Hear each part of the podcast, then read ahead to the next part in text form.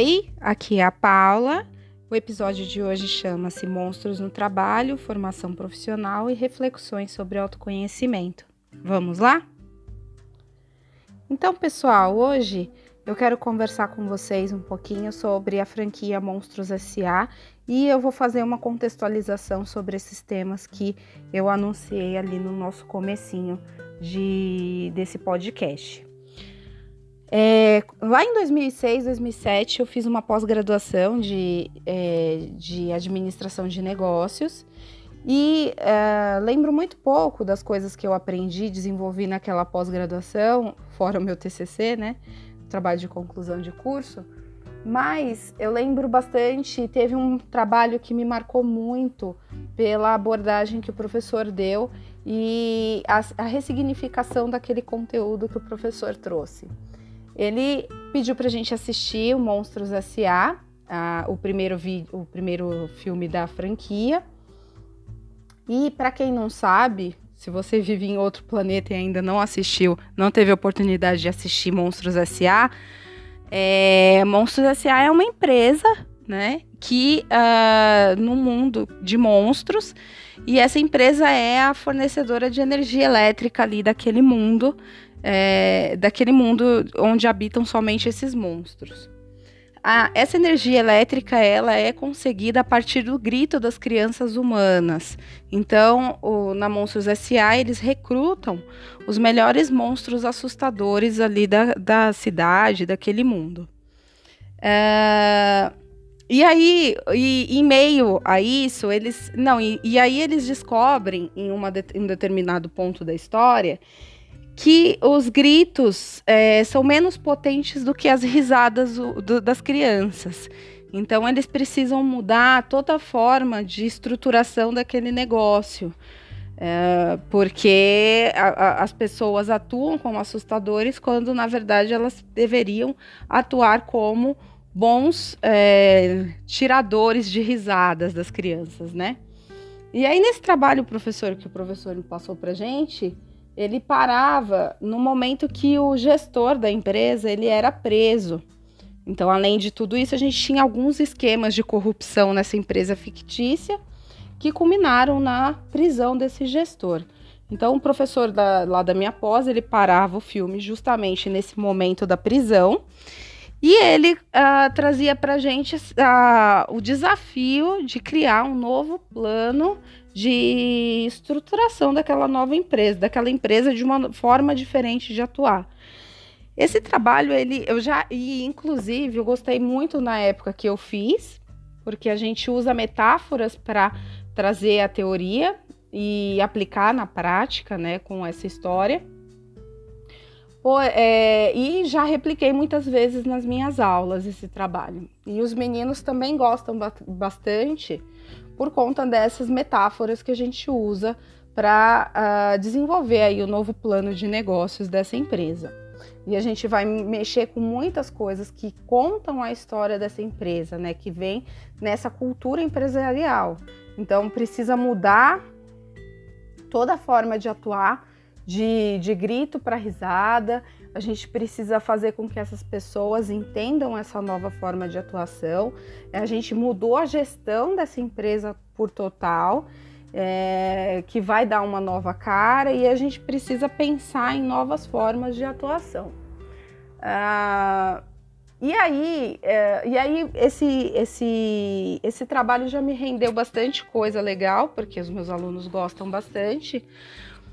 Mas aí ele ganhou um novo significado agora, depois que eu assisti um, o episódio, um, os episódios ali da, da, do, da continuação dessa franquia, que chama Monstros no Trabalho. São três episódios essa série. E ela vem justamente nessa vertente, né? A gente vai acompanhar o Taylor Tuxman, na quando ele entra nessa empresa, justamente nesse momento de transição. Ele acabou de fazer faculdade, ele, ele era um dos melhores assustadores da faculdade, ele veio para Monstros SA por indicação, só que na hora que ele chega lá na empresa, não, precisa mais de monstro, a gente não precisa mais de ninguém assustando. Na monstros não, monstros eles são todos, né? Mas a gente não precisa de pessoa, de monstros que assustem. A gente precisa de monstros que façam, é, que criem risadas. E aí ele uh, e ele entra perdido nessa empresa, né? E ele é ele é direcionado para o RH quando ele chega no RH, as pessoas falam assim: olha, a gente não precisa mais de assustador. Sim, mas eu acabei de me formar como assustador. Sim, mas você sabe fazer o quê? Quais são as outras coisas que você sabe fazer? Porque a gente está remanejando ah, as pessoas aqui porque não precisamos mais de assustadores. E aí ele fala que o pai dele tem uma loja de ferragens e ele cai ali num setor que tem alguma similaridade com com, essas, com, essa, com essa função aí de, de, de ferrador. O ponto é que quando ele chega nesse novo lugar, ele se, é, é um lugar que tem é, profissionais que não, não precisaram, não necessitaram fazer faculdade. Ele encontra uma, uma pessoa que estudou com ele no começo da faculdade que desistiu da faculdade pelo preço da faculdade. E, e, e, ela ainda tira sarro dele, fala assim: olha, você, tira, você foi pior que eu, porque você gastou todo esse dinheiro e agora serviu para quê?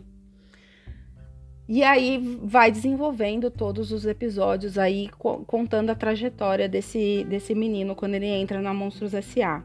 Eu acho muito emblemático, eu gosto bastante das animações da Disney. Eu acho que os roteiristas eles são muito certeiros na forma que eles trabalham as, as animações porque são animações que conversam com todos os públicos, porque as crianças gostam e a gente pode ressignificar muito. A história desse, desse Taylor que entrou aqui na empresa no momento de mudança é, é a história de todos nós agora no meio da pandemia. É, to, muitos de nós perdemos empregos, enfim, outros precisaram se ressignificar, outros buscaram lá no fundo do baú da sua memória habilidades que serviriam para desenvolver e nesse meio dessa, dessa loucura que a gente está vivenciando. E, uh, e aí, aquele trabalho que eu falei para vocês que, que eu fazia, que eu fiz e que eu faço com os meus alunos do, da, da primeira empresa, ali do plano de negócios da empresa, ele ganha um novo sentido, porque aqui a gente pode falar em plano de carreira. Mas que carreira? Para onde a gente está indo? Qual é esse lugar que a gente quer chegar? Né? Qual é o mercado que a gente vai trabalhar? É, tem um autor que eu gosto bastante, que ele chama Ulrich Beck. Ele tem um livro que se chama Sociedade de Risco. Ele é da década de 90 e, e ele vem tendo várias novas reedições a fim de atualização de conteúdo. Esse livro, nesse livro ele traz ah, algumas, algumas preocupações que ele enxerga que serão grandes problemáticas no futuro por conta do jeito que a, que a gente estava lidando com a, com a, com a, com a com as novas tecnologias que estavam surgindo já lá na década de 90, né? E uma das grandes preocupações desse autor é justamente com a educação, que será que a educação vai dar conta de é, motivar esses alunos a estarem na sala de aula estudando para esse mercado que ninguém sabe qual é o mercado?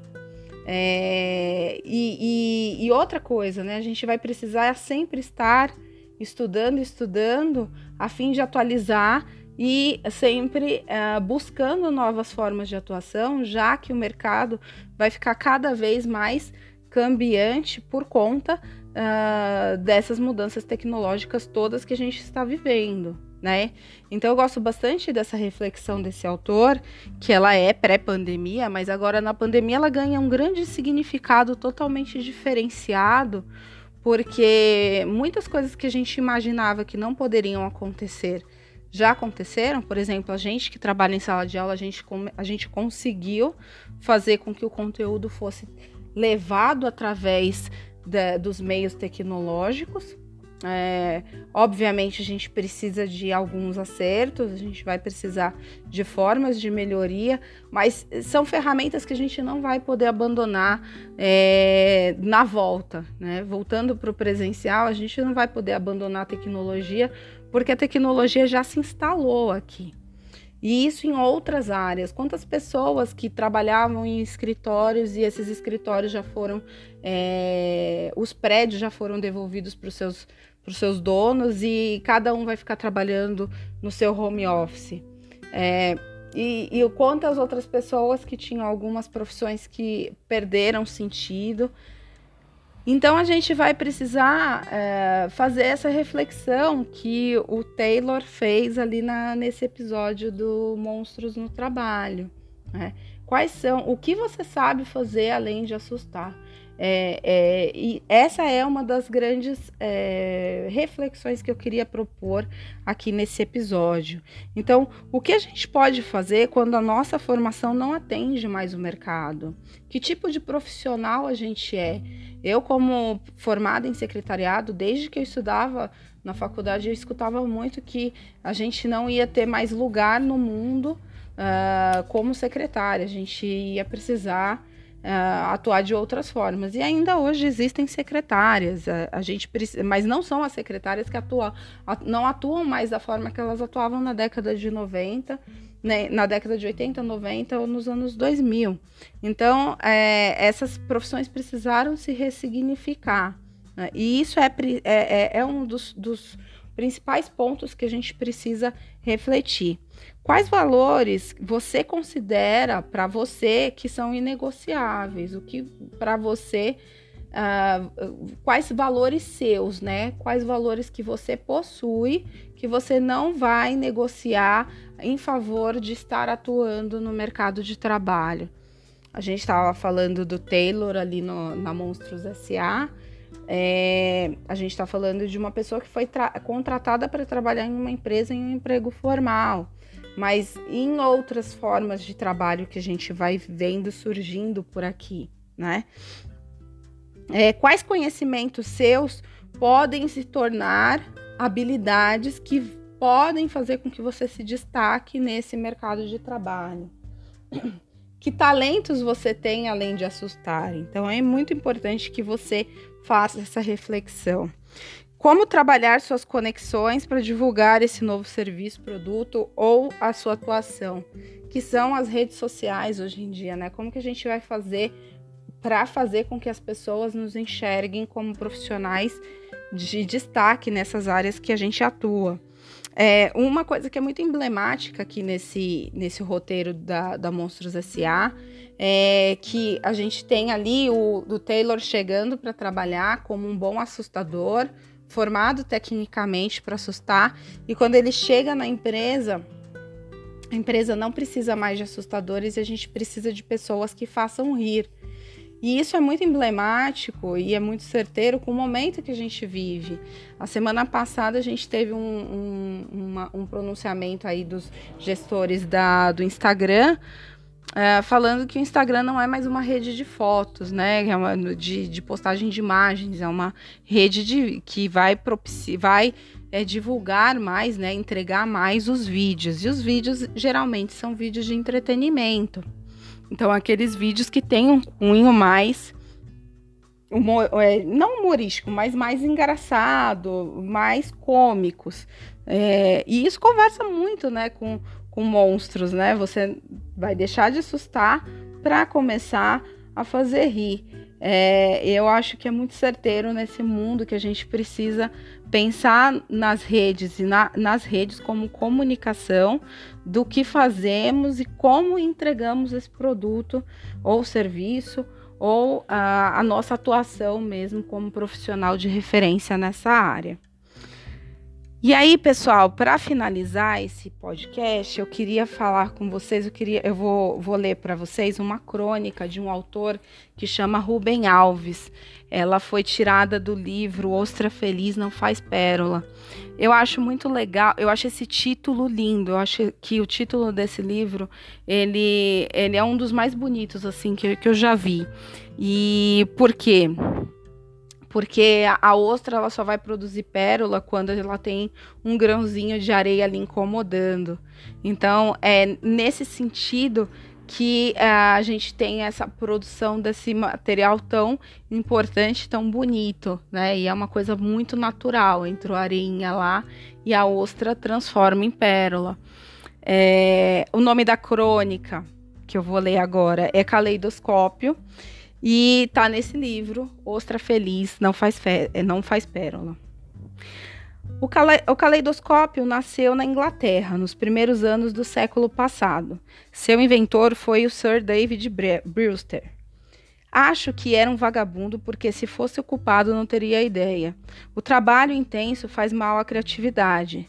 Nietzsche, dirigindo-se àqueles para quem a vida é trabalho furioso, aqueles para quem o trabalho furioso é coisa boa e também tudo que é rápido, novo e diferente, conclui. O fato é que vocês não se suportam.